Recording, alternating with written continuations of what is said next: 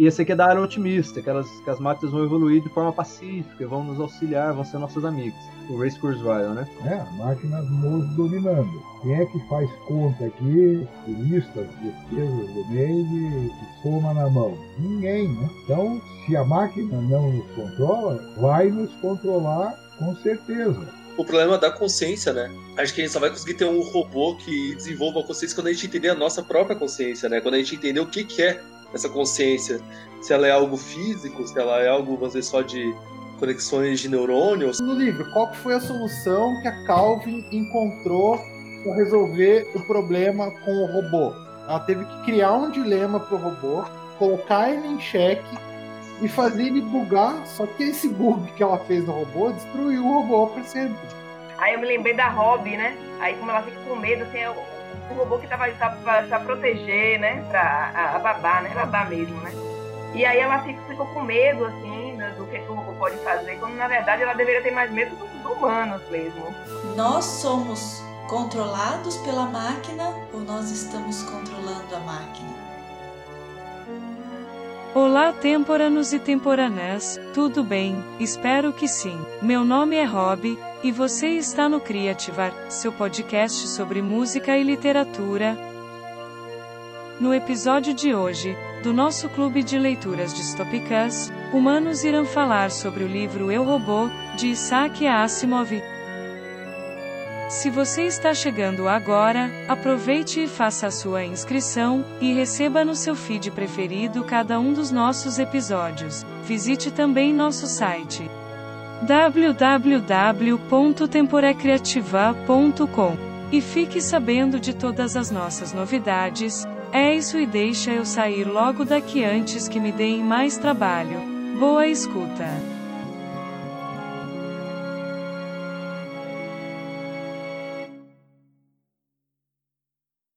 Mas o Rob é, inspirou o filme O Homem Bicentenário? Alguém sabe?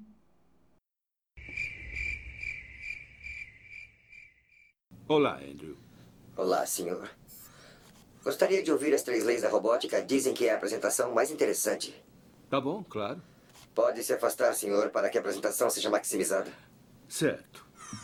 É uma versão do, do conto dele, O Homem Bicentenário. Não é, não é exatamente, não é exatamente igual, não. É muito parecido. Uhum. É, a sequência é muito parecida. Agora, tem que, o que a gente tem que saber é o seguinte, né? Que primeiro, primeiro livro dele foi o Eu Robô. E depois ele abriu mais vertentes. Grosso modo, ele inventou as três leis. Ele é o inventor das três leis da robótica. É, é, e em cada um daí desses livros, ele começou a explorar é, novas, novas variantes, né? Inclusive um deles que é o Nós Robôs, ele trabalha justamente no como é que o brasileiro quebra as três leis. claro, brasileiro, se tem lei, nós vamos dar um jeitinho de, de pular, né? A, não, a brincadeira é exatamente essa. Então ele coloca algumas situações onde, onde então o, o, o ser humano, né, então, assassina alguém usando isso como a burla das leis para fazer esse tipo de coisa. Não é o caso desse, que esse é mais tradicional, né? Então, ele trabalha aí só com as três leis da, robótica e dá a evolução, como a Miri falou, né? Do, do robô mecânico, que é caso do, do Rob, até o, a, a inteligência artificial que é o último ponto, então não vou dar spoiler para que o Cássio leia. Ih, a gente vai ter que dar spoiler para ele. Porque... Pode falar, não tem esse negócio de spoiler que nem o Arthur falou no encontro passado. Qual o limite do spoiler para uma obra literária, né? Não tem como. De mais de 50 anos, né? Pois é. Tipo, eu, relaxe quanto a isso. Você falou aí uma coisa bem importante dos outros livros. Eu li na contracapa do livro que ele publicou e editou mais de 500 obras. Além de trabalhar como astrofísico, né? Eu acho que ele não trabalhou muito com Eu acho que ele era um robô. Eu acho que talvez da universidade lá. Ele era professor da universidade. Ele dava um curso de astrofísica, além, daí, claro, não sei como é que era a divisão de trabalho, mas ele é, é, como é que se diz? Ele publicava artigos científicos. Será que ele comia? Eu acho que ele também não comia em público, hein? Eu perguntei ali, será que ele dormia? Porque quando eu fiquei assustada quando eu vi a quantidade de livro que ele editou, né? E publicou, publicou e editou. Muito trabalho. Nossa, imagine, cara, que mais de 500 obras. Eu já falo, caraca, como assim, né? É, o Antônio falou também da, das outras obras ali que vão ser desenvolvidas a partir dessa ideia, mas a gente pode começar justamente por aí, falando das leis. Ele, nesse final do nesse capítulozinho, ele vai falar que ele e o Campbell se juntaram e começaram a pirar em algumas coisas, algumas regras, não regras, né, mas justamente formular essa ideia das três leis da robótica, que inclusive vai ser inserida pela primeira vez nesse é, antepenúltimo conto na história. A palavra robótica aparece nesse conto, que o nome original era Evasão, e eu não lembro agora o nome certinho, mas é nesse antepenúltimo ali. E ele vai falar que eles estavam discutindo justamente sobre isso, porque as histórias de robô, o que, que aconteciam antes? Era para dar, é, ter facilidades para o homem, assim, né? tipo, ah, é, fazer, prestar serviço realmente, né? E não que ela tivesse uma inteligência ou que pudesse fazer algo maior. E esse algo maior, a gente subentende justamente que é o próprio robô vai ter uma inteligência superior. E a partir daí, surge essa ideia da, da, das leis, né? The first law is as follows. A robot may not harm a human being or through inaction allow a human being to come to harm. Number two, a robot must obey orders given it by qualified personnel, unless those orders violate rule number one. In other words, a robot can't be ordered to kill a human being. Uh, rule number three, a robot must protect its own existence after all, it's an expensive piece of equipment, uh, unless that violates rules one or two. A robot must cheerfully go into self-destruction if it is in order to follow an order or to save a human life. Vamos, vamos trabalhar então outra coisa que surgiu antes, né? O termo cérebro positrônico, em contraposição ao cérebro eletrônico. Né? Então, o cérebro eletrônico já existia na época, né? o computador, o que a gente conhece como computador, que você desliga e ele perde a memória. E aí ele, ele introduz, então, o conceito do cérebro positrônico, é, daí vai trabalhar com o próton em vez do elétron, cuja memória permanece. É isso que permite ele ter o robô dentro do conceito que ele tem, né? Aquele robô que não esquece. Mesmo que você desligue ele da tomada, quando você, quando você liga, ele continua lembrando aquilo que ele foi, entre aspas, programado para fazer. E isso surge já no primeiro conto dele, quando o, Rob lembra então da, da garotinha. Curiosidade: Susan Calvin já nasceu. Né? Existe uma australiana que foi batizada de Susan Calvin em homenagem, claro, ao Isaac Asimov, mas já é uma pessoa real e a US Robot, uma empresa que lida com, com artigos eletrônicos, fabrica artigos eletrônicos lá nos Estados Unidos. Sim, mais, mais ou menos. Ele vai falar também ali nesse penúltimo conto, que é o ela além da velocidade da luz, que ele vai explorar outras galáxias lá, que os dois voltam para dentro da nave, né? O Powell lá, o Baden Powell e o Donovan eles estão na nave. Aí ela vai falar que eh, já tinha acontecido uma guerra, né? Então meio que perdeu. Se fosse um pouquinho antes, porra, ia ser sensacional, né? Já pensou? Pois é, mas a gente tá atrasado, né, gente? Ó, o Rob, cadê, cadê o Rob? O Rob é 2005. É verdade. Tô esperando o Rob ainda chegar. É verdade. É, uma coisa que chama bastante atenção é que ele se foca muito nos robôs é, humanoides. E é uma realidade que, apesar de a gente viver com muitos robôs, né, com as inteligências artificiais, algoritmos e tal, a gente não tem essa figura tão presente do robô humanoide, mesmo que ele seja uma lata, né, que ele não tenha pele, que seja é, bem diferenciável. Vocês acham que a gente vai chegar nesse ponto ou a questão da robótica, da automação, ela vai ficar mais limitada a esses supercomputadores que a gente vê? Não sei se alguns de vocês viram aquela série A Era dos Dados, bem interessante e eles falam, tem um episódio que o rapaz fala sobre nuvens e correlaciona as nuvens do céu com as nuvens da internet e mostra um grande robô desses, né, uma inteligência artificial, só que é um, são várias caixas, é um supercomputador. Então não chega a ser um robô como o Isaac Asimov ele apresenta. Então vocês acham que a gente vai chegar a ter esses robôs humanoides ou vai ser assim, um braço que serve crepe em algum lugar? Ou uma inteligência artificial que escolhe os conteúdos que a gente vê na internet? Então, na minha opinião, gente sempre tem que considerar a época que a coisa foi escrita. Né? Então, nessa época, quando o livro foi escrito, nós tínhamos duas coisas ocorrendo, três coisas ocorrendo no mundo. Primeiro, numa condição quase que de pleno emprego. Então, nós teríamos uma das previsões da indústria sofreria falta de mão de obra. Que depois, isso se reverteu por uma grande sacada dos capitalistas, introduziram a mão de obra feminina. E isso quase que duplicou a mão de obra existente na época. A falta de mão de obra pressupunha a invenção de alguma coisa que substituísse ou que completasse a mão de obra que seria necessária. Então, por isso o robô humanoide, que era para trabalhar no lugar do homem, porque faltaria mão de obra.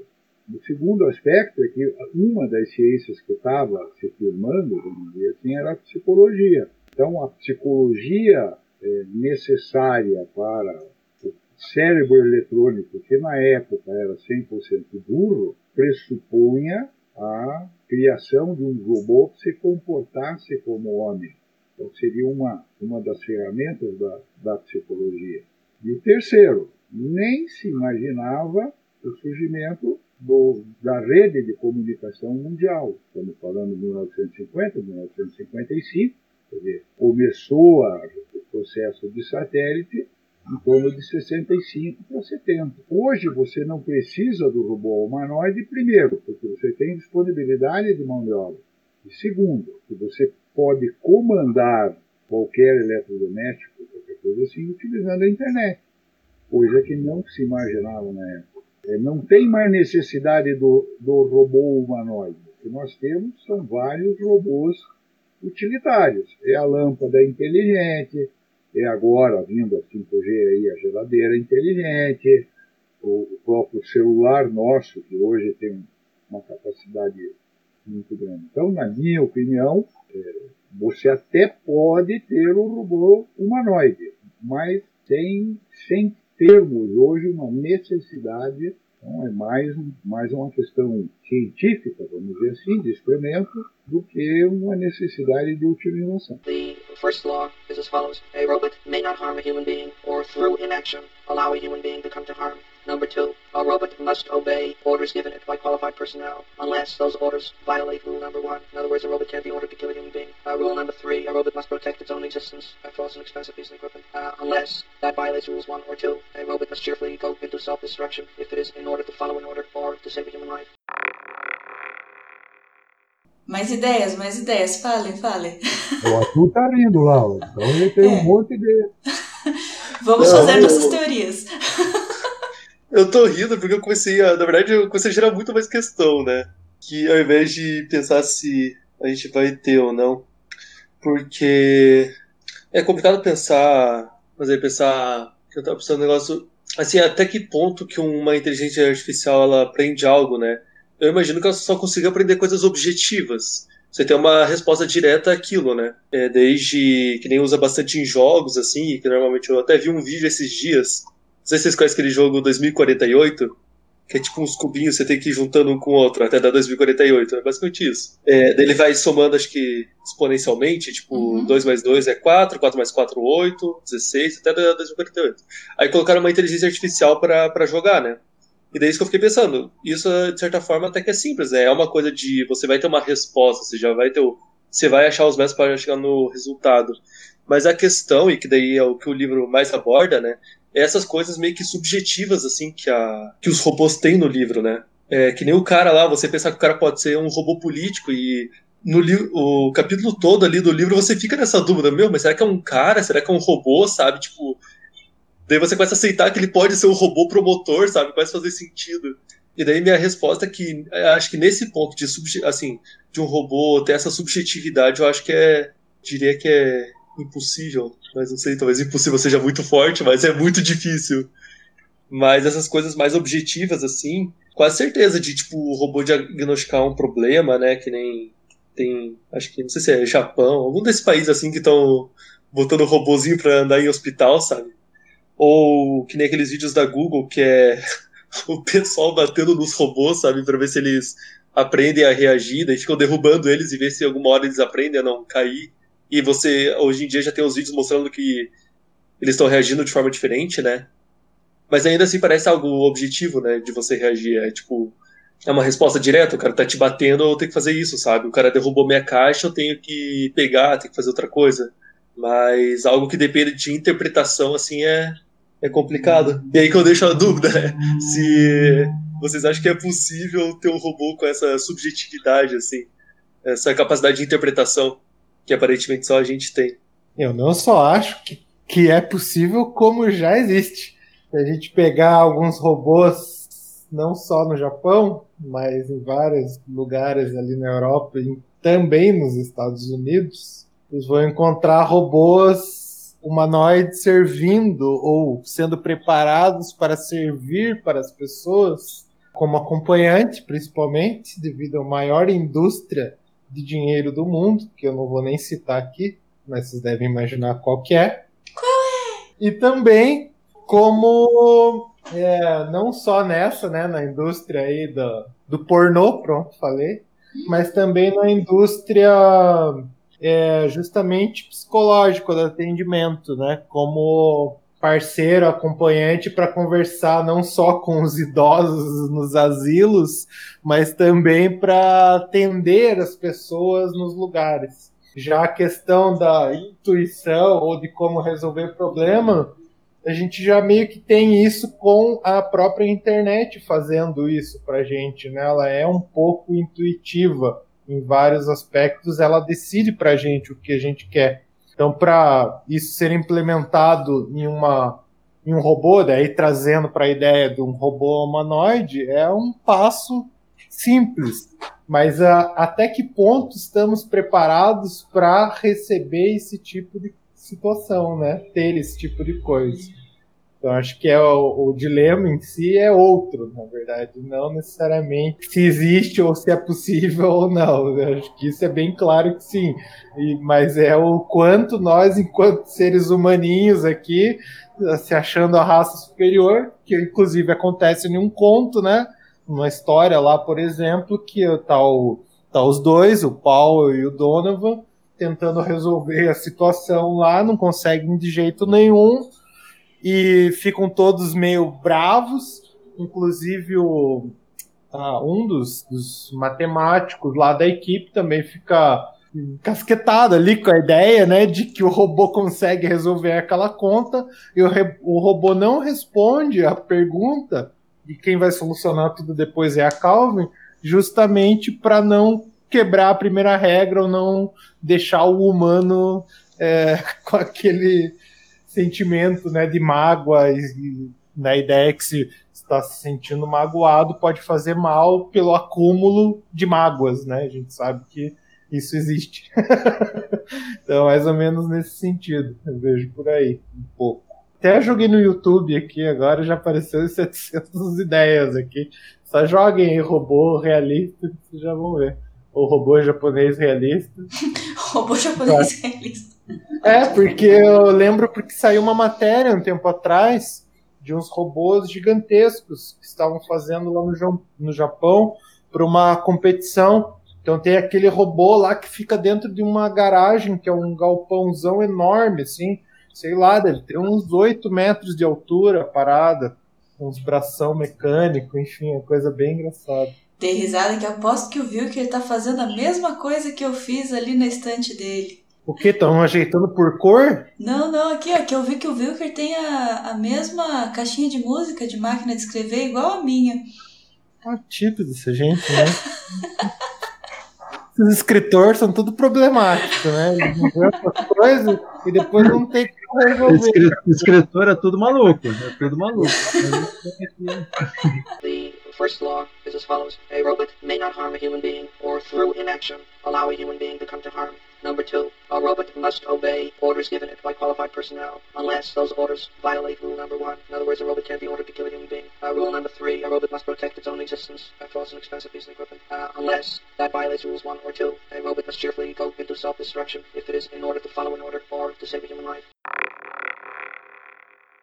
Eu tava me lembrando daquele que eu assisti há muito tempo, aquele filme Inteligência Artificial, né? E aí eu fiquei pensando assim, eu falei, poxa, a gente fica com, pelo menos assim, na ficção, né? É, você vê que os humanos ficam com medo da maldade do robô, né? Fica com medo dele nos dominar, dele se voltar contra nós. E é um medo, assim, que eu acho que é tão irracional, porque é um medo que às vezes a gente não tem do ser humano.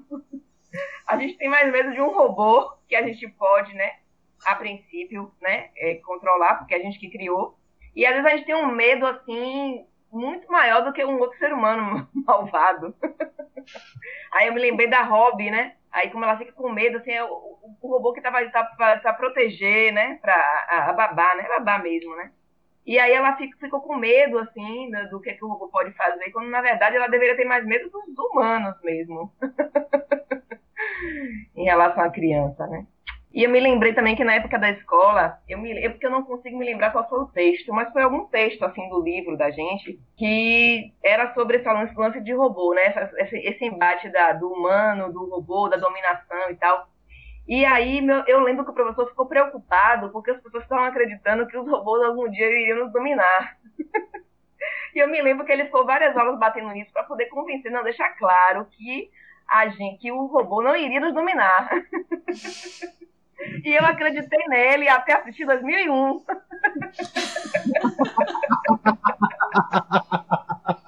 Muito bom.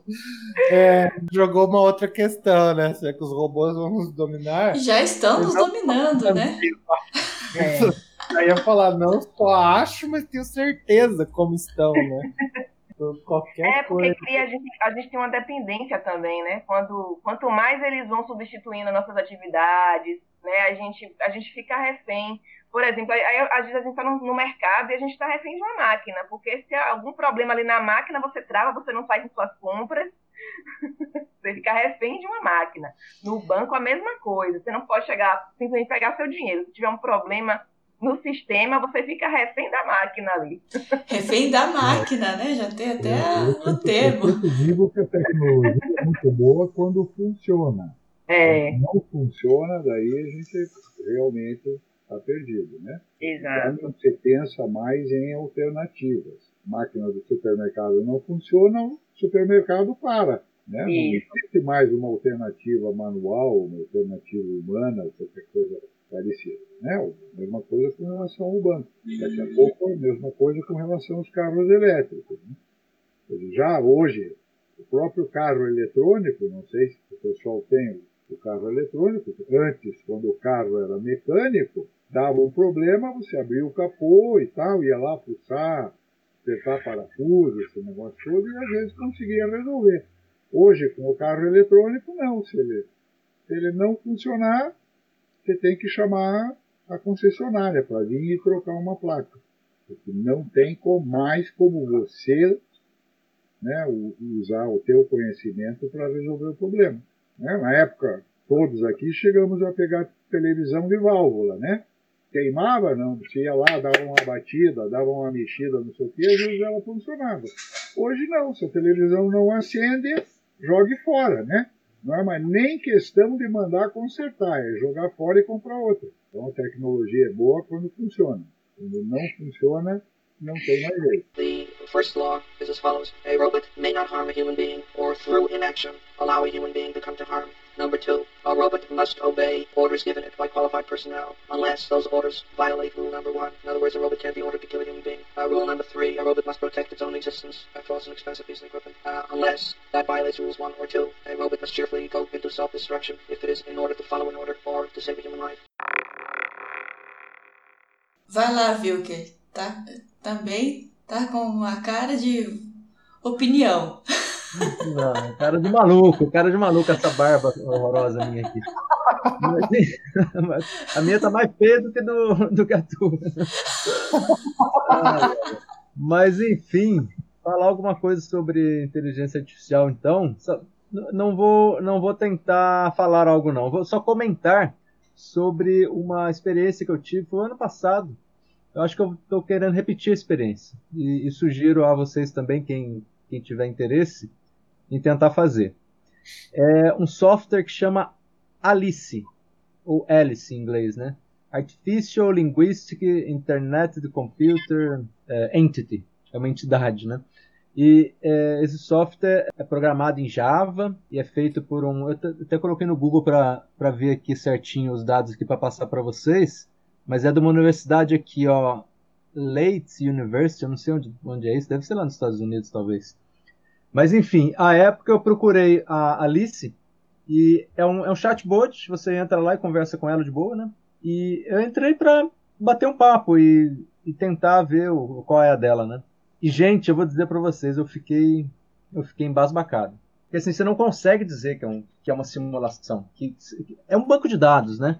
Então ele usa ali a, a, a, hard Hard Artificial Intelligence, né, que é aquela, aquela dura, que vai lá no banco de dados enorme, que tem lá todas as frases, todas as palavras, tudo lá, e você pergunta algo, é, tipo assim, qualquer coisa, filosófico, você acredita em Deus? Ela vem com uma resposta. Mas e se Deus for assim? Gente, eu ia tentando colocar aquelas perguntas, tipo, tentando pegar ela, né? E ela se livrava. Ela, quando ela não sabia responder, ela dava uma resposta que não sabia, mas uma resposta brilhante. Aí você olhava e falava, meu Deus, que isso? Isso eu tô falando com uma máquina e não parece que é uma máquina. É, inclusive, vou tentar voltar a ter essa experiência. Ela chama Alice. Então, conversa um pouco que nós estamos falando aqui sobre aonde, até onde vai a inteligência artificial. Né? Ela vai a lugares que o homem jamais pisou, né? que a gente jamais pode compreender. Ela é muito fantástica. Né? Os filmes, a ficção científica, ela aborda de uma forma. A tecnologia atual ela está indo um, pouco, um pouquinho diferente. Não é que nem a Skynet, que vai dominar todos. Tal, pá. É, é que nem o pessoal falou que são é, várias maquininhas que vão ajudando a gente, casa inteligente, softwares inteligentes, tudo inteligente que vão, vão ajudando a gente, né? Mas nada impede que surja uma mega inteligência artificial, que abunde disso aí, né? E ela é tecnicamente possível pela teoria, né? O Isaac Asimov, inclusive, foi um grande estudante, né? De, de estudante, não professor, né? De metafísica, de biofísica e outras coisas mais. Ele parou até de, de dar aulas para entrar pela ficção científica. Ele achava que divulgando a ficção científica, pela ficção, a ciência pela ficção científica, ele ia ter mais resultado. E teve. E, e teve, graças a Deus que ele teve essa decisão, né? Mas na, na teoria é possível também. A gente tem as, as, as linguagens eh, neurais, né? Eu estudei um pouquinho disso na faculdade é uma coisa também que deixa a gente deslumbrado. Ah, como, como, as máquinas conseguem aprender sozinhas, é, é, conectando os circuitos neurais dentro da, dos cérebros eletrônicos, né? O Asimov fazia positrônica, mas nos cérebros eletrônicos nossos, eles conseguem é, aprender sozinho. Eles conseguem desenvolver uma nova biologia sozinhos. Isso tecnicamente é possível, é uma coisa bela, é muito bonito. Aí dei um exemplo do software da, da Alice aqui, né? Que gente, não dá para a gente dizer que, que, que, não é uma inteligência, né? É uma inteligência, mas a, a, a princípio uma inteligência bruta, né?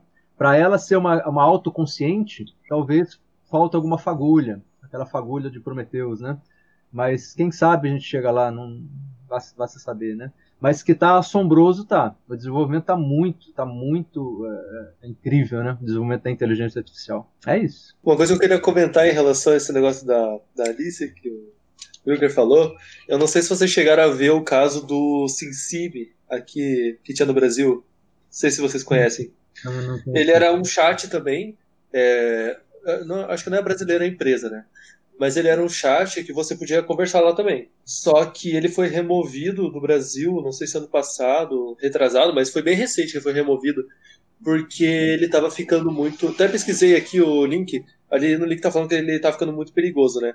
mas como era alguém que mexia de vez em quando, e só pra ver como é que tava, é, ele, come- ele falava umas coisas tipo palavrão, assim, coisa racista, sabe? Sem contar coisa não só racista, mas homofóbica, machista, toda essa coisa ruim, sabe? E é uma inteligência artificial, então basicamente ele tudo isso que ele fez foi por aprender com as pessoas que usavam ele. E teve um outro caso, é mais antigo, mas vamos dizer, foi um dos primeiros assim de testar a inteligência artificial é, socialmente, dá pra se dizer, que eu não sei se foi da Microsoft ou do Google mesmo, que eles fizeram também uma inteligência artificial, colocaram, não sei se numa, tipo um Facebook assim, Hum. e tiveram que desativar um mês depois porque foi o mesmo problema. A, a pessoa que tava, o pessoal que estava interagindo ali com a inteligência artificial começou a deixar ela tipo racista, é, falar coisa de nazismo, sabe, tipo gratuitamente assim. E aí desativaram novamente. E aí que é interessante ver como o problema sempre tá no ser humano, né? Tipo, de ensinar essas coisas, o cara não se esforça pra isso, né? Mas aí é o que o Glaucia falou, né, Glaucia? A gente deveria ter mais medo do ser humano do que do próprio robô. Só vem corroborar o que você afirmou anteriormente, né? Sim, sim. Parece que tira esse poder, né? Parece que, vamos dizer, se você tá falando isso pra uma máquina, uma inteligência artificial não tem o mesmo efeito, não sei, mesmo que você comente anônimo no Facebook, sabe? Parece que é mais fraco você falar algo disso pra uma inteligência artificial, artificial do que em outras situações. Parece que a pessoa fica mais solta, deve se dizer. The first law is as follows. A robot may not harm a human being or through inaction allow a human being to come to harm. Number two, a robot must obey orders given it by qualified personnel unless those orders violate rule number one. In other words, a robot can't be ordered to kill a human being. Uh, rule number three, a robot must protect its own existence. That was an expensive piece of equipment. Uh, unless that violates rules one or two, a robot must cheerfully go into self-destruction if it is in order to follow an order or to save a human life. É um ponto negativo para essa inteligência não ser humanoide, né? Não ter um formato pelo menos humano. Porque, enfim, a tela, a tela, ela não é tão intimidadora quanto, enfim, uma possível pessoa, mesmo que não seja uma pessoa de fato. E outra questão. Há uns dois anos eu me surpreendi quando vieram para mim e falaram: Olha, é possível inteligência artificial fazer arte. Eu falei: O quê? Que é o que é? Você tá já- mentindo para mim. Eu acho que não é possível. E desde então, essa, essa questão vem me perseguindo e eu persigo ela. Aí eu achei várias coisas. E agora eu tô querendo. E esse livro aí? O que é este livro? Já fiquei curiosa. Isso- Não, mostra a sua coisa aí primeiro. não, não eu tenho, mostro. não tô, eu só tô, fiquei curiosa aqui. Não, não, não é mostrar, na verdade. Eu fiquei pesquisando sobre algumas inteligências artificiais que, enfim, eu esqueci. Eu, eu fiquei tão chocada que eu até joguei fora. Mas era uma inteligência artificial, é um estudo de uma inteligência artificial que elaborava textos. Então tinha todo esse banco de dados estava em fase de testes ainda, tinha um grande banco de dados e fazia artigos como se fossem, podia ser artigo para internet ou artigos científicos. Então, um dos exemplos era um artigo científico que afirmava e com inúmeras provas a existência de unicórnios. Misturou sci-fi com fantasia. Pois, Pois é. Ficou legal. E eu me esqueci completamente, eu não guardei o site desse, porque em seguida, porque eles deixaram tipo uma amostra. Ah, então tá. Você pode fazer, acho que era até 200 palavras que ele gerava textos. Se você afirmasse uma coisa, ele gerava um texto em cima. Porque depois disso eu encontrei a tal da inteligência artificial que compõe músicas. E essa eu e o Cássio a gente usa direto. É Aiva o nome. Então você determina lá qual que é o tom da música, qual que é a duração, quais instrumentos, qual que é o sentimento. Então é uma música épica, é uma música, é, sei lá, música de pirata, tem, é uma música clássica e ele compõe para você. Aí, E é muito legal. E uma, saem umas músicas geniais. E desde então, É claro, saem algumas geniais e algumas muito artificiais. E ela compõe em questão de minutos, né? Uma coisa que às vezes a gente demoraria aí. Só de estudo demoraríamos. Aí foi segundos até. Demoraríamos, sei lá, cinco anos estudando pra. Né, se começar do zero, cinco anos estudando para fazer uma coisa que nem essa que o Cássio vai colocar agora.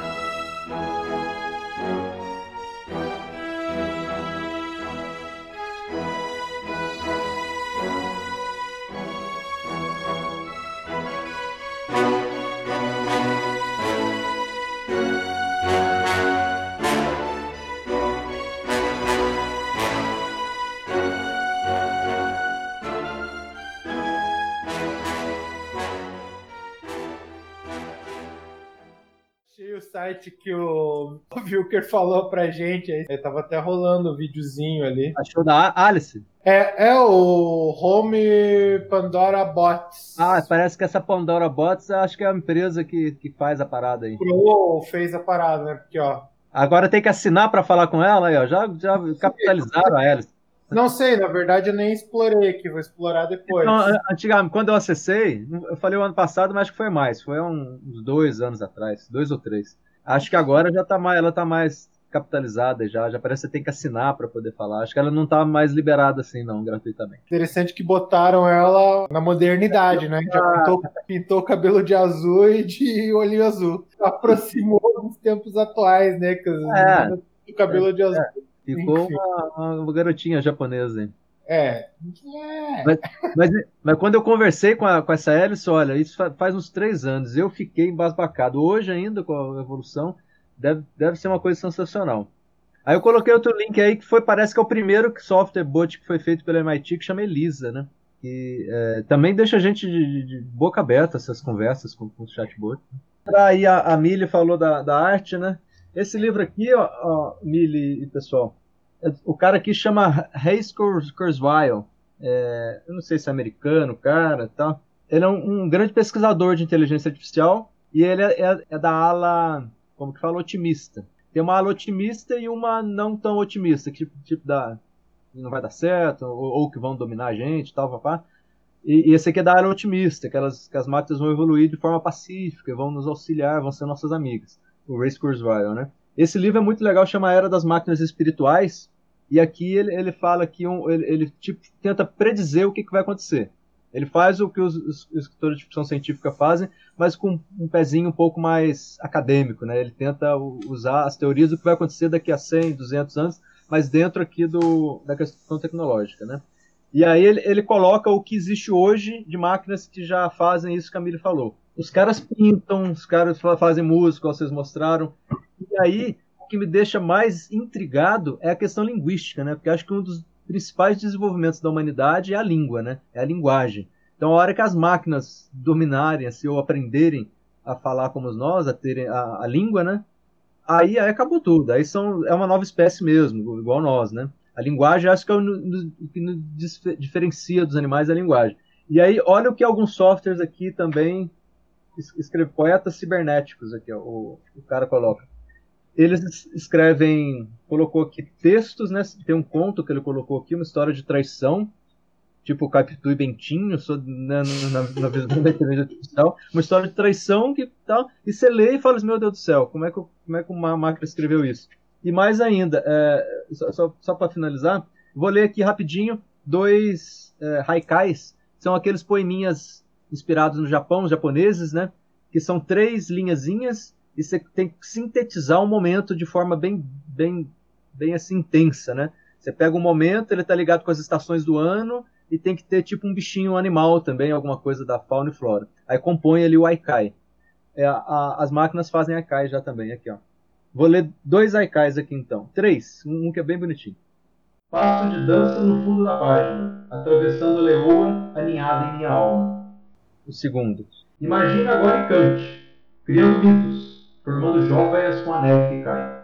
Lindíssimo, né? Agora um aqui é bem interessante, o maiorzinho.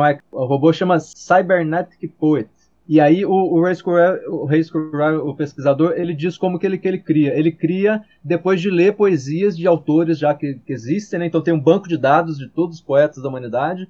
O Ray disse que ele fez o... Estava é, falando também de... Ele, suger, ele, ele faz, construir, você sugerir construir um negócio lá. O que, que o Ray Scurrell fez? Ele, ele colocou os poemas dele para a máquina trabalhar em cima. Aí ele criou esse aqui, ó. Acho que vou quebrar, só para mim mesmo com Deus. Paz em um som curioso, para mim em meu coração.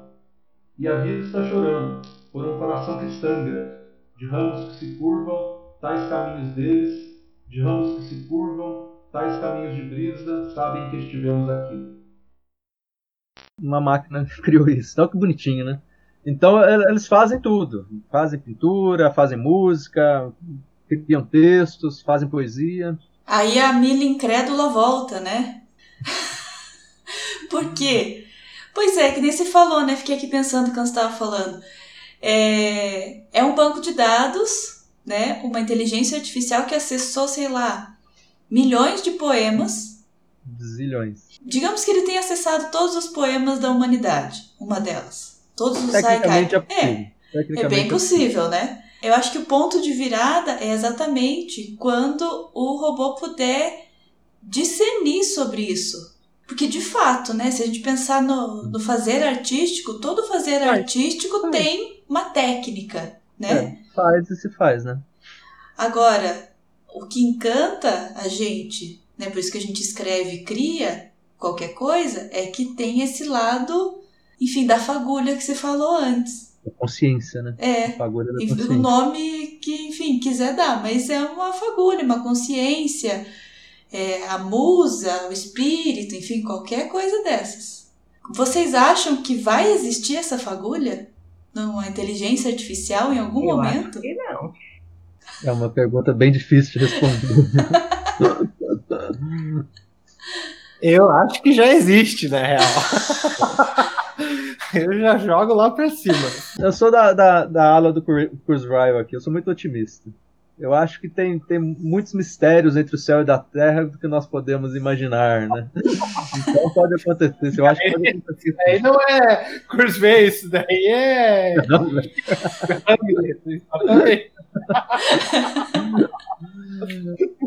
Ai, mas eu sou otimista, eu acho que vai rolar. Eu acho que vai rolar sim. first law is as follows. A robot may not harm a human being or through inaction allow a human being to come to harm. Number two, a robot must obey orders given it by qualified personnel unless those orders violate rule number one. In other words, a robot can't be ordered to kill a human being. Uh, rule number three, a robot must protect its own existence. That false and expensive piece of equipment. Uh, unless that violates rules one or two, a robot must cheerfully go into self-destruction if it is in order to follow an order or to save a human life. Isso que a Emily falou, por exemplo, que existe do texto que ela está falando, que cria lá textos literários, seja conto ou artigo, ele foi meio que banido, né, essa inteligência artificial. Ela meio que proibida lá, ou limitaram o número de caracteres que a inteligência pode fazer, até porque hoje em dia existe software que identifica plágio. Ou seja, se foi criado por alguma coisa com a música, né? Por exemplo, eu mostrei, o Antônio já até conhecia, porque como ele é um dos meus alunos também de música, eu indiquei para eles fazerem uma, uma peça usando a inteligência artificial, vão perceber que ela usa só algumas coisas técnicas assim, mas que falta muita coisa ainda para chegar. Lógico que essa é uma das inteligências artificiais que existem. E eu estou usando o, software livre, né? É tipo, mais... livre, eu digo sem pagar nada. Imagine o pago, quantas outras coisas que você pode ir implementando ali para chegar num nível muito maior, né? E ainda voltando às ideias que a gente estava falando um pouco no início lá da, da inteligência artificial, a gente. Eu, eu abri um parênteses antes, Cássio é, comentar ainda com relação à criação da arte, uma das, das grandes discussões que eu tive há pouco tempo aí foi com um curador de museu, naquela época que o, teve aquele escândalo é, do, do, ator nu que, que de, deixaram a criança palpar, não sei se vocês lembram disso aí, questão de um ano mais ou menos, né? E aí nós estávamos num, numa conversa né, a esse respeito aí. E a, e a pergunta era justamente qual é a definição de arte. Porque a, a minha defesa, que a minha, minha defesa não, a questão que eu coloquei foi o seguinte: se eu tiro a roupa dentro do museu, eu sou um artista. Se eu tiro a roupa na praça, eu vou preso por indecência. O que é que define esse, essa, essa fronteira entre o que, é, o que é comum, o que é trivial, e o, e o, e o que é, é arte, o que é uma definição de arte. Tem diversas coisas. Você pega, você pegar principalmente a arte moderna, ela não, ela não tem uma técnica, como a, a Miri falou. A arte moderna se autodefine per si. Você pode, vamos, sem desmerecer ninguém, mas eh, no, nesse museu que onde a gente estava conversando, tinha uma sala que tinha um monte de tijolos quebrados, compondo aquilo que teoricamente seria uma obra de arte. E a conclusão do grupo foi a seguinte, né? A principal é, é, função da arte é a autossatisfação do artista. Ou seja, o artista ele não, ele não trabalha para os outros, ele não trabalha para que os outros queiram, para que os outros gostem. Ele está se lixando para a técnica. Né? Ele está querendo se autossatisfazer criando uma coisa nova. Então, por exemplo, eu lembro lá que o curador usou, foi o elefante que, que pinta, né? Tem alguns elefantes na Índia que pintam. Você dá um pincel, você põe uma tábua de tinta, ele cria um quadro para você. Só que, dentro do conceito dele, esse elefante está autocondicionado. Então ele não pinta porque ele gosta de pintar. Ele pinta porque ele vai ganhar amendoim, ou vai ganhar um, um abraço do treinador, ou alguma coisa assim. E nesse caso, talvez a Miri possa nos, nos ajudar aí, né? Quer dizer, o, o aspecto de você criar um conto né, é muito mais para satisfação de quem escreve do que para quem lê. É isso? Ou Vale para qualquer arte, né? À medida que você entra no museu, daí se vê lá um monte de tijolo, aquilo não te toca, porque que aquilo não é arte? Não é arte para você, para outra pessoa Isso, pode. Mas o artista é.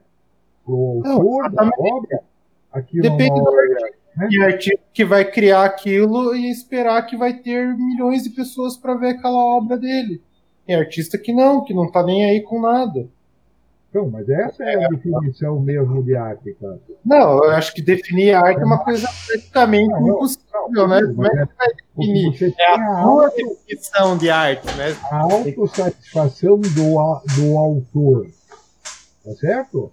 Isso é o fim Não sei, porque pode ter artista que compõe ou faz alguma coisa e ele não necessariamente está se satisfazendo com aquilo. Eu não posso afirmar e falar que ah, tem que me dar prazer para eu criar algo. Eu posso criar algo que não me dê prazer também e, e vai deixar de ser arte por isso? Não, aí que Essa resposta eu não tenho. Né? então, A resposta até que. O que é que essa afirmação me, me convenceu? Porque daí eu lembro lá do Michelangelo batendo no, no Davi e dizendo, né, fale, certo? Então, quer dizer, ele né, se autossatisfez lá quando, quando chegou na conclusão do- da estátua que ele achou que deveria fazer. né? Mas nós temos aqui uma artista aqui, que é a Mili. É isso, Mili? Fale. Ah, eu não, pra ele, eu não defendo todos. Antônio, a definição do artista músico não vale. Tem que ser do artista escritor, porque escritor é muito mais importante. Então vai lá, fala aí, escritor mais importante. Eu acho que não sou única. Não valeu. Tá eliminado. Acho que não sou a única. Tem ali uma, um papelzinho grudado também. Viu que? Mas a mim, assim, eu acho que a arte, o fazer artístico, não é nem arte, o fazer artístico pra mim envolve comunicação. A palavra-chave para mim é comunicação.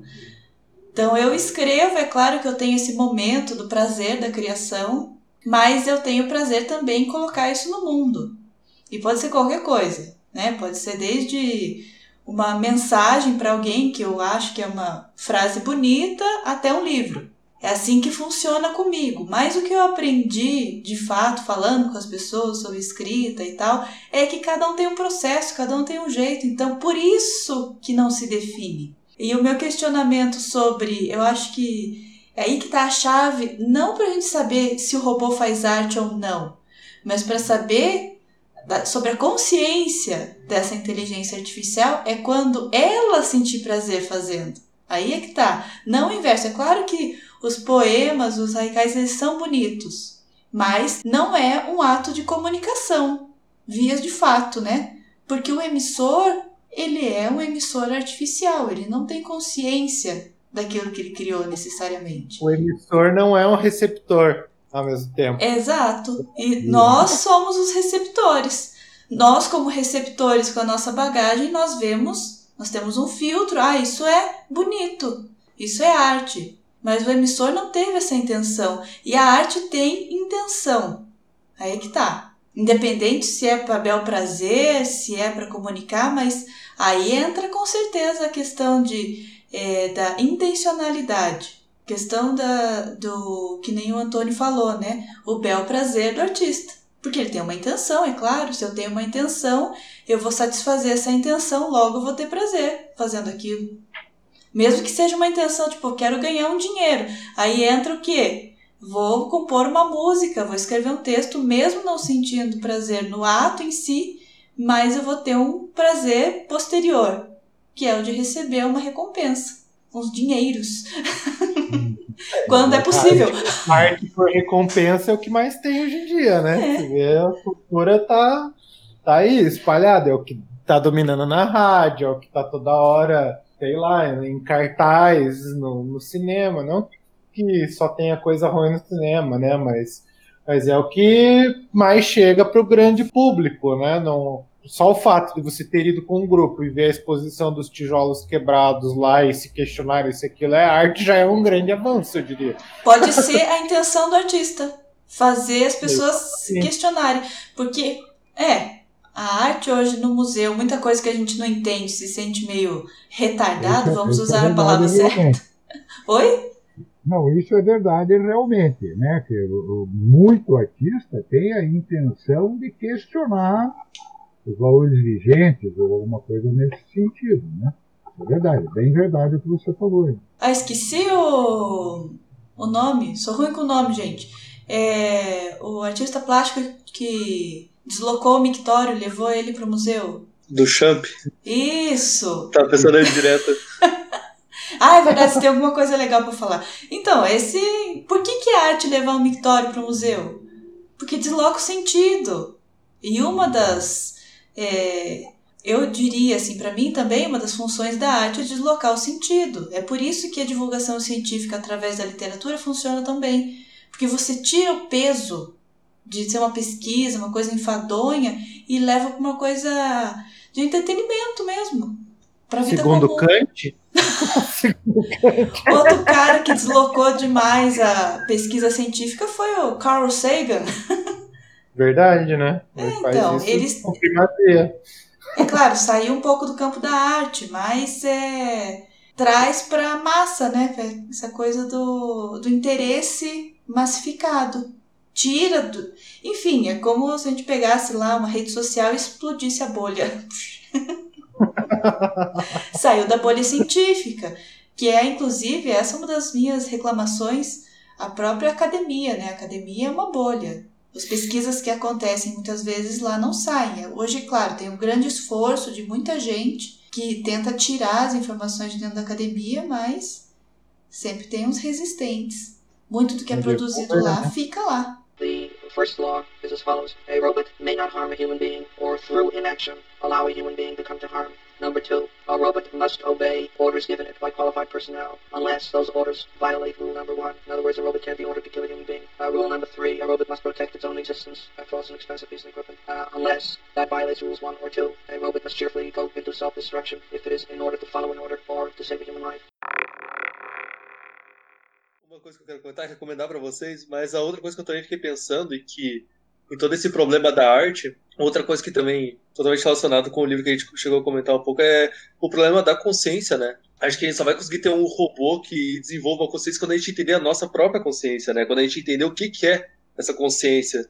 Se ela é algo físico, se ela é algo, vamos dizer, só de conexões de neurônio, ou se ela é algo metafísico, sabe? Uma alma, uma, uma energia, sabe? Algo do tipo. E que até agora não sabe, né? Ele já é um tempão na, na filosofia sendo discutido. Mas o que eu ia recomendar para vocês, e que é muito legal em relação com essa questão da arte, eu não sei se vocês já viram aquela série na Netflix, Death, Love and Robots. Olha, é muito boa. Ela é bem violenta. Assim, escreve né? o nome aí pra mim, por favor. Eu, mano, mano, vou mandar o nome do episódio exato. Ela é bem violenta.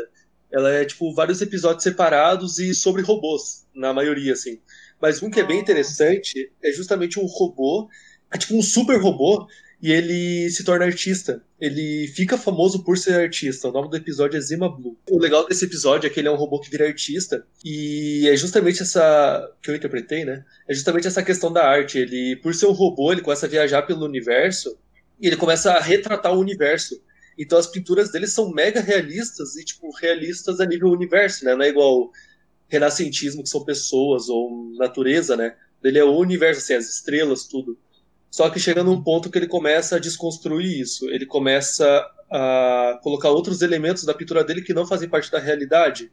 Basicamente, tipo, uma forma geométrica toda pintada de azul, assim. Ele vai evoluindo isso. E aí que é, é interessante nessa discussão da arte, assim, que, vamos dizer, ele é um cara que tinha toda a técnica, vamos dizer, a, a técnica mais perfeita, dá pra se dizer, pra conseguir retratar o universo perfeitamente, mas ele chega no ponto de não, de não é isso que significa para ele. Ele quer, vamos dizer, fazer algo muito mais simples, dá pra se dizer.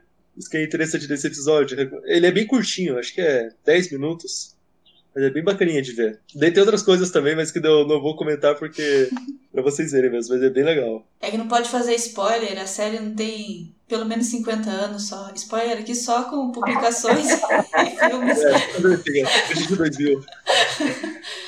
Então, mas isso daí é um certo erro da nossa parte, enquanto seres humaninhos normais aqui, de achar que uh, os contemporâneos, digamos, não modernos, modernismo é um período específico, mas que os contemporâneos eles fazem coisas aleatórias, bizarras ali, digamos, sem ter a técnica ou conhecimento anterior. Pelo contrário, eles fazem as mesmas coisas que os anteriores. Só que os anteriores às vezes estão, estão tão batidos que não faz sentido nenhum fazer aquilo de novo.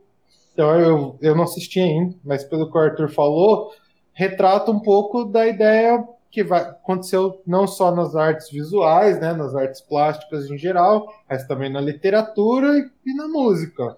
Tinha lá o Renascimento, aquelas ideias musicais, no Barroco é outra, depois no Classicismo outra, e assim por diante, até chegar, sei lá, no início do século XX, e tem um esgotamento das possibilidades musicais ali dentro da mesma lógica. Aí cria-se um outro sistema musical dentro do que a gente trabalha com notas específicas, que é o dodecafonismo. O dodecafonismo hoje é uma coisa super ultrapassada, já tem mais de 100 anos. Esse rompimento, esse choque é justamente isso. É igual quando a gente pega uma obra do Paul Klee, né, que se vê o, o jeito que ele faz com todas as cores e pintando um monte de quadrado, assim, né? Uma coisa que parece um, sei lá, um campo com uma plantação com um monte de linha torta, e aí você vai comparar com o que o Antônio falou lá, com o Michelangelo, que é o Davi, com o homem, o corpo todo perfeito, e aquela escultura que realmente parece um ser humano de verdade ali na tua frente, né? Feito de, sei lá, qual material lá, de marfim, não, marfim não deve ser, né? Um, enfim, e é justamente esse esgotamento, tem um pouco disso. A mesma coisa eu vejo na, na, na poesia, né?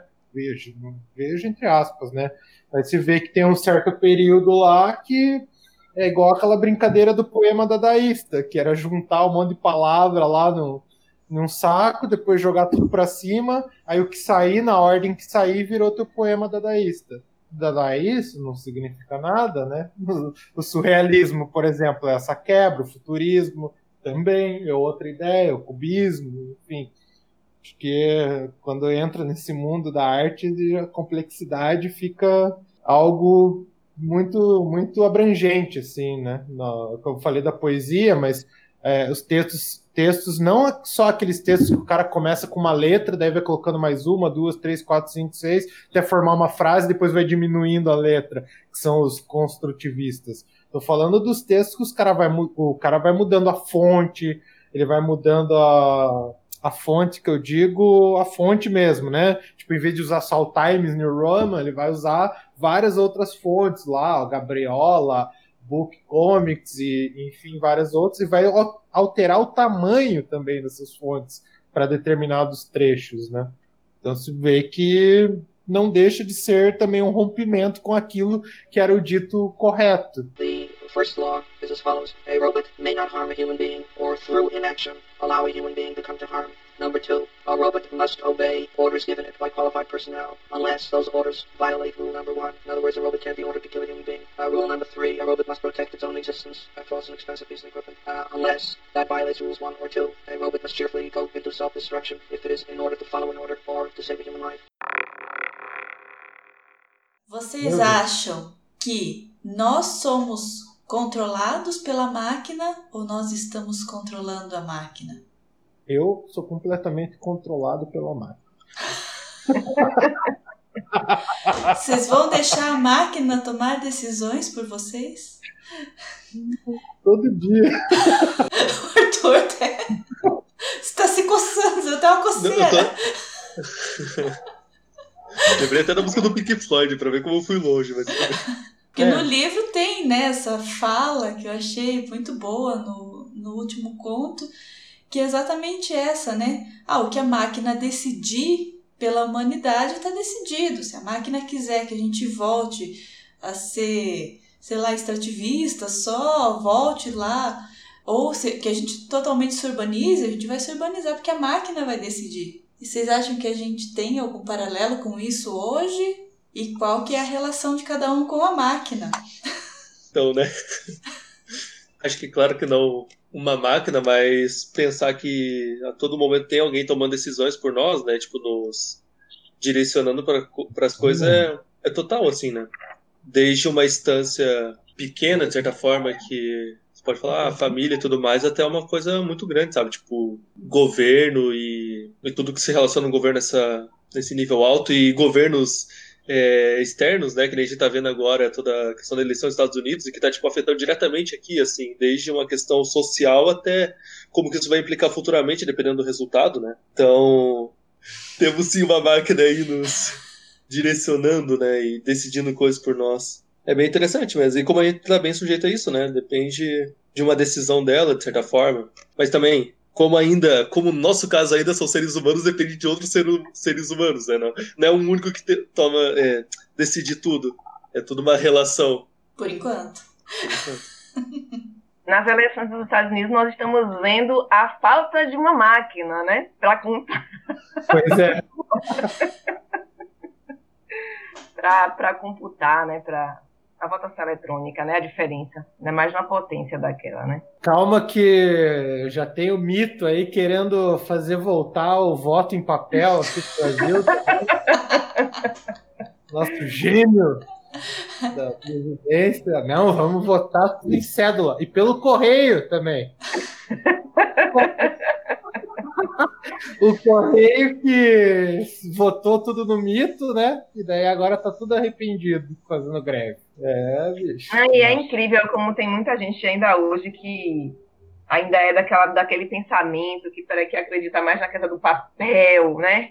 Não, é aquela. Não, não, desconfia, né? Da, da, do eletrônico, acha que é mais fácil fraudar uma urna eletrônica, uma contagem do que uma coisa do papel, uma urna que vai deslocada em estrada é. e não sei o quê. Não, é. não, se a pessoa mora em Curitiba, eu ainda entendo essa pessoa. Sério. Sério. Curitiba é o paraíso no Brasil. Vocês não têm noção como é a cidade. É tudo muito organizado, é tudo muito limpo, transporte é fácil, os lugares são fáceis de você se locomover, você consegue resolver seus problemas rapidamente. Aí vai para qualquer cidade fora, no interior aqui, você já vê que vira um caos. Vai para, sei lá, vai para São Paulo, Minas, Rio, qualquer outro lugar no Brasil, não é que nem aqui. Eu falei que eu sou controlado pela máquina porque eu sou muito dependente do meu celular. Percebi isso já há algum tempo, mas ontem acho que teve, tive mais um choque de realidade quando a Milha olhou para mim e falou assim: Nossa, hoje eu desbloqueei meu celular 40 vezes. Eu falei, nossa, você nem mexe no teu celular, desbloqueou 40, imagine quantas vezes eu não bloqueei, porque eu não posso fazer qualquer outra coisa que eu não esteja, tipo, mexendo no computador ou falando com alguém, ou às vezes até falando com alguém, eu estou mexendo no celular, ou respondendo alguém, ou vendo uma notícia, ou enfim. Então é toda hora. E aí as sugestões, né, que a internet mesmo faz pra gente. Não só sugestões assim, eu digo de compra dessas coisas, mas também do próprio aprendizado deles, né? A gente assistiu um vídeo esses dias que o Atila tá explicando uma parada mais ou menos assim, que como que a gente ensina a inteligência artificial a funcionar, que aqueles testes do semáforo ou, ou da, dos da, ah, é, hidrantes, selecione hidrantes, né? Que é aquilo lá é uma forma de fazer a inteligência artificial é, também reconhecer. Ou quando você escreve uma palavra e dele te dá uma correção e você clica na correção, que era aquilo que você queria dizer, na verdade, no Google. Aquilo, isso está alimentando a inteligência artificial para reconhecer, opa, é, a pessoa está buscando tal coisa, tal coisa, enfim dados, né, segundo o nosso amigo Harari, aí vocês já sabem que é o, o futuro, né, é o que vai dominar. As grandes empresas já sabem disso, já estão muito à frente, por isso se vê brigas enormes por causa de um micro aplicativo que era um nada, né? TikTok meio ano atrás aí quem conhecia não era nada. Você vai ver hoje meu, bilhões de bilhões de bilhões de, de dinheiro. Então, domínio completo, assim, nossa, todo dia mexendo no computador, e-mail, é as coisas, é a internet me usando, mais do que nunca. E olha que eu posso dizer que eu fiquei pelo menos uns bons anos aí sem ser tão dominado, assim, dependente das máquinas para resolver as coisas. É, eu acho que a pandemia acabou aumentando mais ainda, assim, essa, essa relação, essa, essa nossa dominação pela máquina, assim, né, pela tecnologia. Por exemplo, no home office mesmo, tem que ficar ligado no WhatsApp o tempo todo, porque né, no WhatsApp que a gente conversa com os colegas, tira as dúvidas o tempo todo. Eu, sou, eu mesma uso, adoro os alarmes celular, boto alarme para tudo que você imaginar aqui, para não esquecer. Eu boto pro horário, vou botar o lixo aqui na, na porta, porque tem um horário para eu boto, para eu não esquecer, porque se passar depois eu vou ter que descer para levar. Então, assim, tudo que eu puder, eu boto um alarme aqui para me lembrar. Então, eu vou sendo controlada por ele. Nunca pensei nisso, de colocar alarme para todas as coisas. Não, tudo não, mas as coisas que normalmente eu posso me passar do horário, assim, sabe? Isso. Aí eu pego e boto. Interessante. É uma técnica aí, ó. A gente pode começar a aplicar, de repente. Eu vou começar dizendo o seguinte: o meu sogro, ele fazia conta na máquina dele, que era uma máquina Farsit, aquela que eu dava a mão dela. Ele fazia, é, ele fazia a conta na máquina e depois conferia a mão para ver se estava certo. Hoje a gente já faz o contrário, a gente não confia na, na conta de cabeça, já é um controle com a máquina né? a máquina nos dominando. Quem é que faz conta aqui, lista as despesas do mês e soma na mão? Ninguém, né? Então, se a máquina não nos controla, vai nos controlar com certeza. Que nos, o, que, o que nos vicia é aquilo que facilita a nossa vida. Quem de nós não fica ansioso, a Glaucia falou no WhatsApp, né, quando vem o fim da, da notificação. Todo mundo corre para ver o que é. E se você não vai, você vai ficando cada vez mais nervoso. Então é, é futuro é exatamente isso, é a gente ser controlado, ser é, controlado pela máquina. Quer dizer, a quantidade de quantidade do, do ar condicionado, quantidade de água que você usa, né, com cartãozinho, E assim vai, cada vez mais. Se não somos, ainda seremos. Silêncio eloquente. Silêncio eloquente. Isso aí, ah, não vou nem falar de onde que ela tirou. É... E o Wilker, o Wilker também tá ali. Eu acho que. Eu tô quietinho aqui. Tá, tá quieto ali pensando, né? Só ouvindo a inteira que tá saindo aqui do, desse lado aqui da tela. Eu também sou um pouco controlado pela, pelas máquinas também, né? Eu, eu não tinha rede social até 2019, nós estamos em 2020, né? Então eu entrei nas redes faz um ano. E, e a minha esposa sempre fala comigo aqui, nossa, como, como, como você tá diferente, né? Porque em um ano eu, Sim, em um ano eu mudei totalmente a relação familiar até. Que a gente fica ali conectado. Às vezes gente, eu converso com a minha esposa pelo WhatsApp, pelo Facebook, ela está aqui no quarto, aqui do lado, né? Ah, vamos, vamos comprar pizza, estou aqui digitando aqui, quero muito melhor eu ir lá no, no, quarto ao vivo e falar, né? Então, assim, é, esse um ano de redes sociais de Facebook e Insta que eu entrei, entrei nos dois. As outras não. Twitter, esse negócio não é para mim não, porque é, é, registra quantidade mínima de palavra e eu falo demais, eu escrevo demais. Então, o Twitter não, não rola para mim. É um exercício, hein? É um exercício. E assim, eles meio que, parece que, igual vocês falaram, meio que dominam a gente, né? Mas voltando à pergunta da, da Mila, então, nós obviamente somos controlados.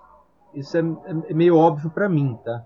Nós temos um controle de algo além de nós, seja o que for, seja inteligência superior, seja dados do universo que nos, nos, controlam de alguma forma, né? seja o que for, nós somos controlados de alguma forma. O que nos, nos diferencia, que eu acho que nos diferencia é, dos animais, nos dá uma inteligência, se bem que tem, tem animais que são super inteligentes também, né? É, mas, enfim, o, o, o, ser humano, é, o que diferencia ele para mim é a linguagem, igual eu falei, né? A linguagem, aí tem aquele negócio da, da consciência, sabe que é aquela fagulha que nos, a gente consegue discernir as coisas um pouco mais. E o, o ponto-chave do controle é o livre-arbítrio, né? Que nós podemos. Aí a gente acaba sem, sem querer esbarrando em religião e espiritualidade também, né? Livre-arbítrio. Eu, eu faço o que posso, faço o que quero, porque, né? Posso fazer, não posso. Aí tem as religiões que censuram de alguma forma para botar o ser humano num caminho também. É, enfim, o livre-arbítrio é uma palavra-chave também que na inteligência artificial a gente pode pensar se ela vai chegar nesse ponto, né, da fagulha da consciência e decidir, decidir, olha, eu vou seguir esse programa e não esse. A hora que chegar nesse ponto, talvez seja uma evolução grande da, inteligência artificial, dela ter um livre-arbítrio também, né? Tanto saber o que está fazendo, como decidir o que vai fazer. Aí é um, é um, ponto grande. E aí nós somos um pouco máquinas também, né? Até no nosso próprio DNA, nós, nós somos biologicamente controlados, né? É, tem, tem genes dentro da gente que explodem em determinados momentos da vida, né? Então, uh, isso é um controle, um controle biológico. Então, nós somos controlados biologicamente, mentalmente, de alguma forma. Eu, eu tenho certeza que nós somos controlados, minha visão, né? E aí é saber como que vai ser essa relação das, da inteligência artificial, um pouco mais consciente, com nós, também, porque ambos somos controlados de alguma forma. O Cássio falou do Harari, e o Yuval Harari é só apaixonado por ele. E ele fala, ele toca bem nesse ponto do livre-arbítrio. Ele não acredita no livre-arbítrio e ele dá um argumento muito bom, mas que é exatamente o que você falou. Acredito que nós somos controlados de alguma forma, ou no mínimo limitados de alguma forma, né? porque tem, enfim, a nossa combinação, cada um tem uma combinação química que faz cada um ser cada um. E essas combinações, elas nos limitam, então elas não dão, não nos dão liberdade total. Total não, né? Pois é, então o livre-arbítrio, ele é, é um livre-arbítrio limitado. Porque, por exemplo, questão polêmica, orientação sexual é livre-arbítrio? Ou é uma combinação química? Eu não sei nem responder, porque Isso, pois não é. tenho conhecimento para isso. e outra, pega orientação sexual. É livre-arbítrio? Sim, não, por quê? Com a sua religião? Até travou, Cássio. Até travou. A máquina o travou. É, porque foi muito polêmica a questão, até travou ali. Não, não, pega a mesma questão. O julgamento que você vai ter sobre essa questão, muito provavelmente vai estar baseado na tua crença religiosa. E aí, meus amigos, Nós já estamos perdidos nesse país há um bom tempo. e vai piorar. Só, de, só tenho isso para dizer para vocês. Dois anos e meio, dois anos e oito meses atrás, eu olhava para mim e falava: calma, vai piorar. Temos que ter esperança, cara. Temos que ter esperança. Vamos ter Eu, esperança. eu nunca quis acreditar no, que, no acontecido, do acontecimento acontecido até acontecer. São vários, são vários acontecimentos. Não, mas ó, em alguns aspectos, é, não penso assim toda hora no pessimismo, pelo contrário, eu acho que tem solução. Eu só vejo que as soluções que eu enxergo e outras pessoas enxergam estão muito longe de virar, serem algo efetivo realmente. Assim. Então, a tendência é piorar. Se você não vê que aquela solução vai andar, né? A mesma coisa ali no, no, no livro. Qual foi a solução que a Calvin encontrou para resolver o problema com o robô? Ela teve que criar um dilema para o robô, colocar ele em xeque e fazer ele bugar. Só que esse bug que ela fez no robô destruiu o robô para sempre. The first law is as follows. A robot may not harm a human being or through inaction allow a human being to come to harm. Number two, a robot must obey orders given it by qualified personnel unless those orders violate rule number one. In other words, a robot can't be ordered to kill a human being. Uh, rule number three, a robot must protect its own existence. That was an expensive piece of equipment. Uh, unless that violates rules one or two. A robot must cheerfully go into self-destruction if it is in order to follow an order or to save a human life. E nesse assunto de pessimismo, otimismo, quero falar da sociedade pela humanidade. Vocês não acharam que tem muitas é, semelhanças com o que está acontecendo agora? Olha, acho que já viram que eu, eu acho que tem bastante, né? Mas uma coisa que eu fico meio assim no, no livro é se essa questão se encaixaria nos fundamentalistas.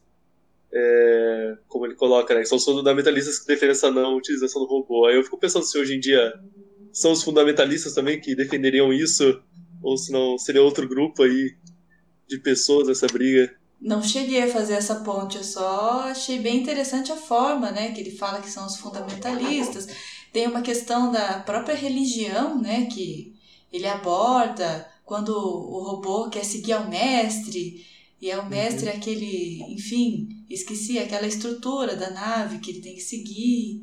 E tem uma outra questão que me incomoda muito, muito, que é que ele não aborda, pelo menos nesse livro de forma direta, que é a questão ambiental. A questão ambiental fica ali dando voltas, né? Porque eles falam muito em extração em outros, paí em outros países, em outros planetas.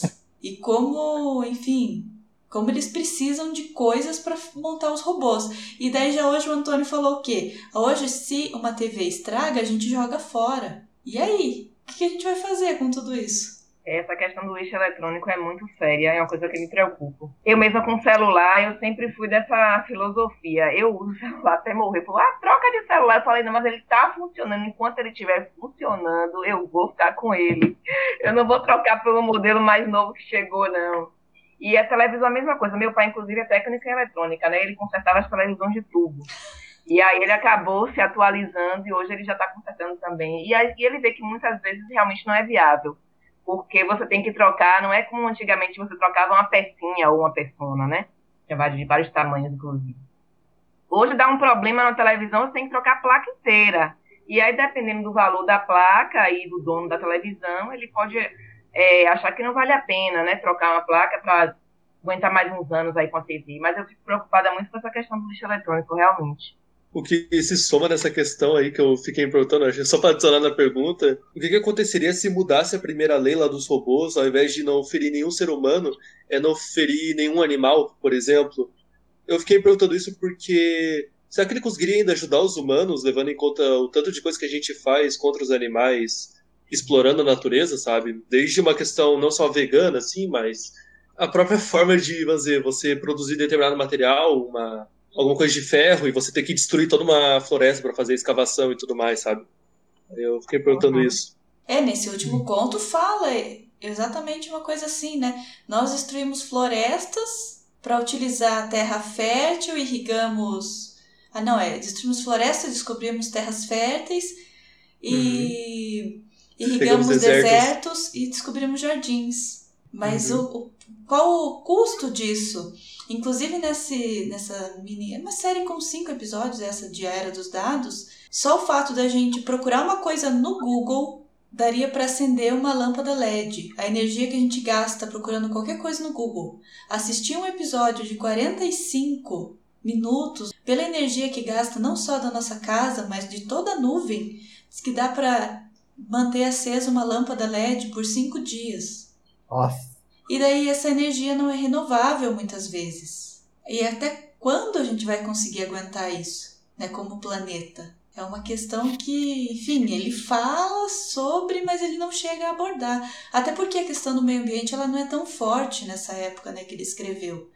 Ela vem depois, né, acho que a partir da década de 60, 70, com a produção massiva de plástico, que opa, estamos produzindo plástico demais, né? Onde que vai parar? Não dá mais para jogar na China. Aí vem toda essa preocupação, né, do desgaste da natureza. Não dá mais para jogar na China, porque eles pegaram esse plástico, reutilizaram e fizeram um baita do túnel que sai da China e vai lá pro meio da Europa para levar um trem que leva, sei lá, quatro, três horas para atravessar todo aquele território gigantesco deles. Mas aí a gente tem que considerar também um pouco da história da humanidade, né? Surge um problema e nós solucionamos o problema. Também tem que imaginar que a própria consciência ecológica que agora a gente está adquirindo é porque apareceu um problema. Então, e a solução vem, né? Então, tem- como é que tem um professor de matemática que diz, né? Dizer, para você solucionar um problema, você tem que primeiro ler o enunciado. Você precisa entender o problema, ser sensível, ser sensível ao enunciado, para daí chegar a uma solução. Quer dizer, qual é a solução? Ela vai se delineando, né? Nós mesmos estamos, digamos, seguindo algum, algumas trilhas, né? Reciclar, reciclar, recicle, reuse, refaça e assim.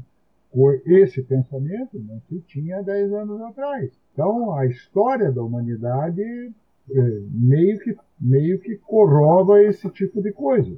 Surge um problema e a gente resolve o problema. Então, Mas acho que a grande assim, diferença é a velocidade com que o problema está crescendo. Ok, é verdade. Até porque a humanidade está crescendo. Então, o, o tamanho do problema é cada vez maior. Talvez a gente não consiga a velocidade para resolver o tamanho do problema, mas que a gente está, aos poucos, resolvendo. A história, digamos assim, até agora mostra esse tipo de, de coisa. Né? Surge uma peste, nós vamos trabalhar um, um remédio para essa peste. Surge um problema de distância, nós vamos criar aparelhos que diminuam a distância. Precisamos é, é, produzir mais comida, vamos achar uma solução que permita a gente arrumar mais comida e assim consecutivamente. Então, nós temos, como disse, como a gente disse, há de, ter, há de se ter esperança. Viu que ele é tão é, otimista assim? Ah, sim, sou, sou, sim. Eu sou otimista, ah, enfim, pe- pela minha, minha questão de espiritualidade também, é, tem muito otimismo. Mas, enfim, o que, ah, eu acredito que a gente vive em ciclos, sabe? São ciclos. Então, o, o que nós estamos vivendo no país hoje, inclusive, com a, com a política do país e espelhada na, na norte-americana, eu acredito em ciclo, né? Vai passar, vai passar, né? São ciclos e que se renovam, como tudo na natureza, né? Vão se renovando, então vão vir tempos melhores, né? E agora do, do meio ambiente é realmente um uma questão séria.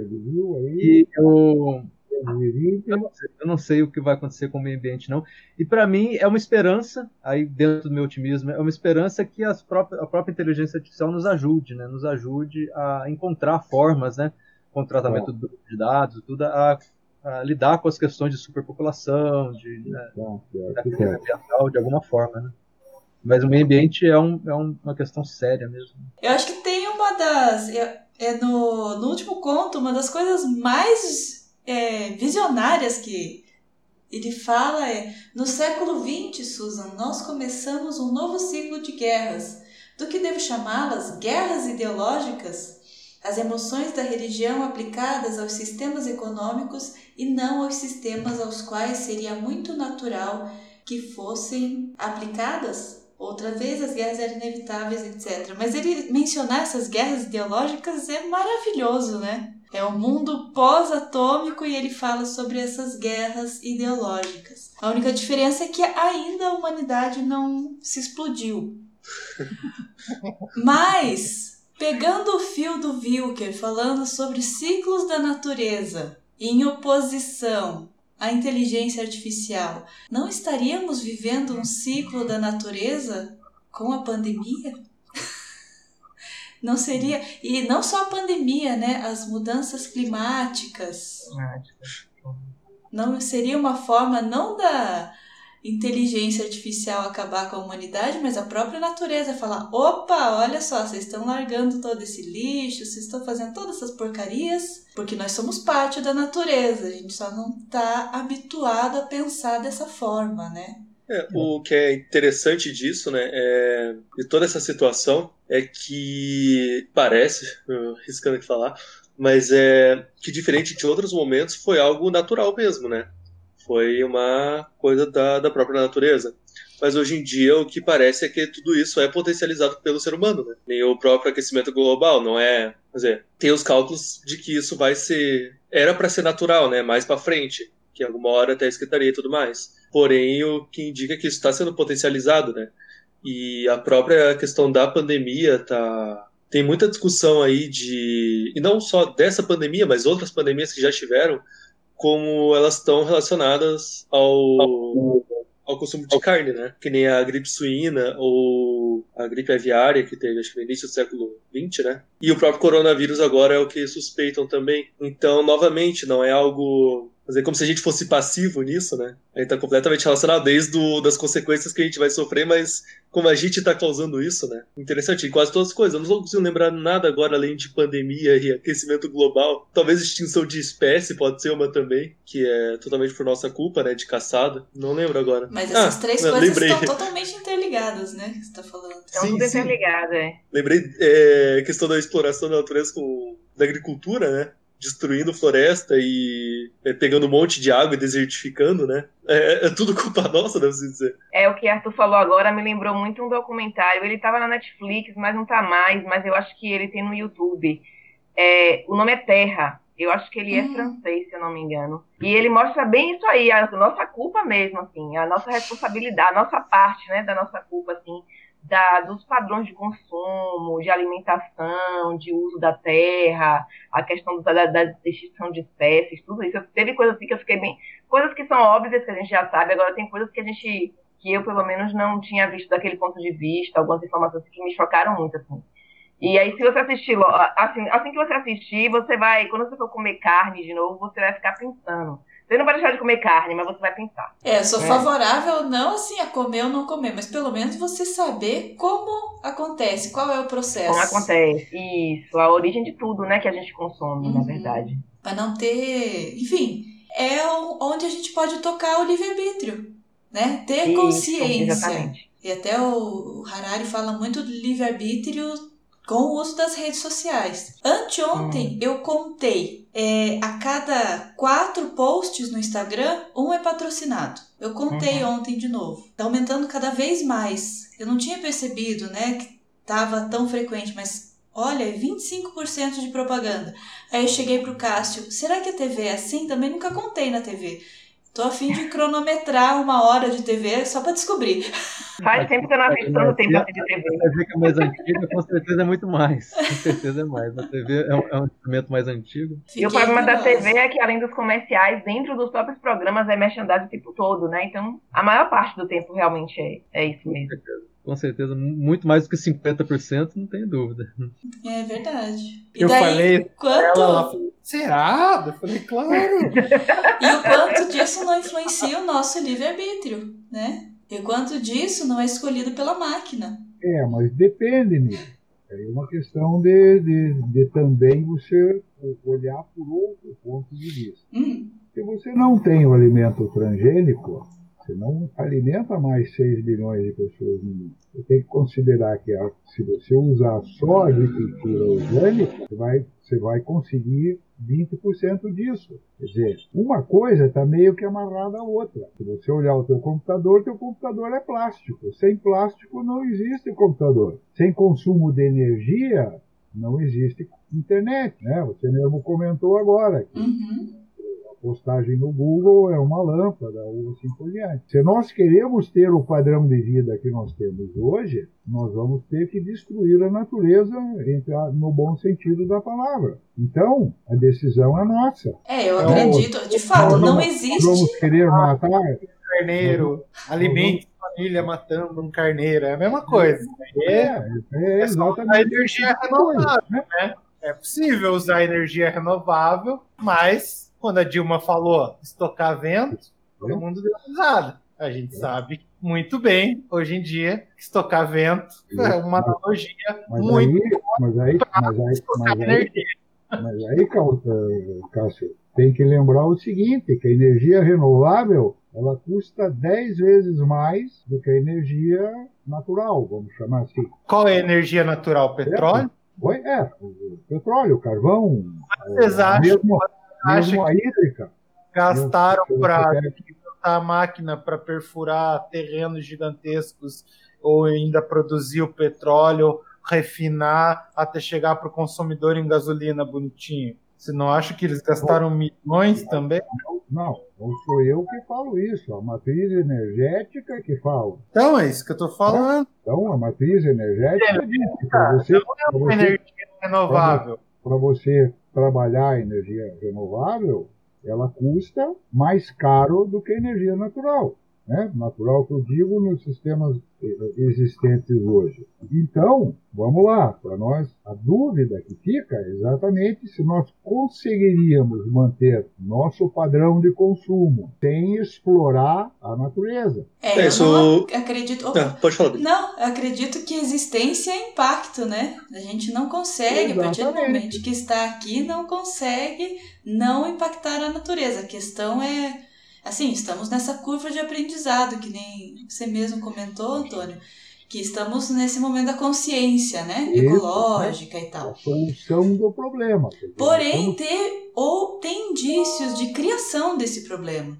porque a questão da energia solar ela já poderia ter sido explorada lá em 1920 e ela foi suprimida pela indústria de petróleo, por exemplo. Porque E é mais por barata. isso que ficou alto o custo da energia solar. O meu sonho é ter uma placa de energia solar, gente. É meu sonho. Esse, esse até estava brincando com o Cássio. Ah, como é que uma pessoa tem um sonho desse? Mas eu sonho uma placa de energia.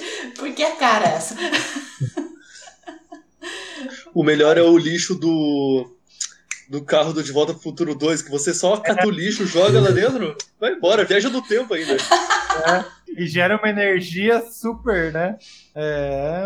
Bom, enfim, Não, eu discordo do que o Antônio está falando, mas entendo em parte, mas eu discordo. Eu acho que é Veja, essa, essa, aproveitando o gancho aqui do, do, do Arthur, é você, é, é, o conceito físico da energia de fusão, que é o que usa no carro, já existe. Então, talvez entre também no que a Mila falou lá, quer dizer, é um conhecimento que a gente já tem, né? Em vez de você usar o, o- normal, que é a expansão da energia atômica, é a concentração da energia, né? Que é o inverso, entre aspas, então você tem o conceito físico para poder consumir o lixo. Só que ninguém está trabalhando na matemática da coisa, né? Não, lógico que estão trabalhando na matemática. Você Não. não entendeu o conceito básico que chama-se capitalismo. Sempre a mesma coisa. o impacto nosso no planeta, ele, É ele é óbvio, né? O ser, qualquer ser humano tem um impacto na pegada ecológica, né? Então, nós vivos, nós vamos produzir. E, e a energia é a mesma coisa. Qualquer energia ela tem um impacto, seja hídrica, seja nuclear, seja eólica, qualquer uma vai ter um impacto. Aí nós entramos na- na na- no ponto-chave, voltando ao ponto da discussão, que é o livre-arbítrio, a decisão da, de, de uma sociedade de qual o, o, o que caminho seguir. São vários caminhos. São vários caminhos. Então, a sociedade ela tem o poder decisório nos governos, nós mesmos com a sociedade, tem o poder representativo também, né, de decidir qual caminho nós queremos trilhar. É, tecnologia, ela tem para todos os lados. Tem se você quiser fazer usina nuclear, você vai construir. Se você quiser fazer eólica, você vai construir. Se você quiser fazer hidrelétrica, vai construir. Vai construir. O ponto é o que, que a sociedade quer. Então, é, dizer que nós não, não temos ou não podemos, não é por aí.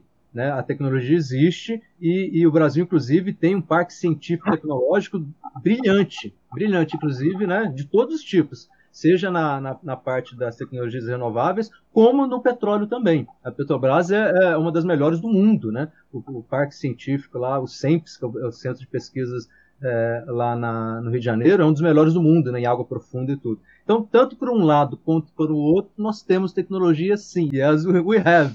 É, a, a, questão é qual o caminho seguir. E aí nós entramos no, no, no, ponto do ser humano, dos ciclos, né? E de qual caminho seguir vai, vai ser um ciclo. Se seguir por outro, vai ser outro ciclo, né? Então a pegada, a pegada nossa está aí, né? Infelizmente, hoje nós vivemos uma matriz energética muito prejudicial ao planeta, não é só aqui no Brasil, não, no mundo inteiro, com pouquíssimas exceções. Né? A Alemanha com, com, os painéis solares, a Holanda, como o colega colocou, pouquíssimas exceções têm a matriz limpa, mas no mundo como um todo, a matriz energética é muito deletéria a, a, a, ao, ao, ao planeta. E, e, não é porque nós não temos condições, nós temos condições. Aí é um caminho que a humanidade resolveu seguir com, com os governos de todo o, o, mundo, né? Só fazendo um contraponto aí também, é, dizendo que não é porque nós não temos, não, nós temos condições sim. Nós como, como, como mundo, né? E o Brasil faz parte e, e é muito inteligente cientificamente também, né? É, é só decisões, são decisões a tomar. Ah, vou comer carne, vou, né? Não vou, vou ter um impacto. Né? Se eu comer carne, eu vou ter um X impacto. Se eu não comer, o meu impacto vai ser um terço menor. Então é uma decisão que o ser humano toma de qual caminho seguir. É, e a questão também que eu ia comentar em relação a isso, né, que também envolve toda a questão de energia, e esse é o problema hoje em dia, que não é uma questão de produzir mais energia, a gente não precisa produzir mais energia, é a questão de mudar a forma de consumo, porque a gente consome muita coisa que não é necessária tem a questão da carne, mas tem a própria questão do que tem hoje em dia na indústria, que é o que eles chamam de obsolescência programada, né? Que é basicamente a gente comprar uma tecnologia e ela já ser feita para ela durar pouco. Que tem um celular que, vamos dizer, primeiro que ele já a estrutura dele já não é feita para aguentar tanto, mas segundo que também tem toda a questão da propaganda, né? Tá sempre mudando. Mas a própria questão da TV que a gente tava comentando, não quero ofender ninguém, mas vocês são mais velhos que eu pegar outro tempo de TV e eu imagino que vocês viram, viram elas durarem muito mais do que assim, eu sou acostumado a ver, sabe? Eu assisti TV preto e branco. Nossa, teve mais antigo que eu vi, olha. E funcionava. Nossa, acho que depois de 30 anos estava funcionando, sabe? Mas. E você tem. Tem imagens, uma que eu vi bem interessante é de uma lâmpada. Uma lâmpada que foi fabricada não sei quando, em 1900, e ela funciona tipo até hoje, assim. Pra gente ver como tem solução, né? E essa que é a questão da, do consumo hoje em dia. É, não é a gente achar outras formas de conseguir sustentar esse consumo, é na verdade rever esse consumo, né? E aí que a questão mais complicada, que é desde como fazer isso, mas onde que se origina esse problema, né? Aí a gente tem diversas interpretações para falar disso. E vocês querem que eu fique otimista ainda? não, não, fique otimista sim. Temos que ter esperança. A coisa tá feia. A coisa tá feia. Mas temos que ter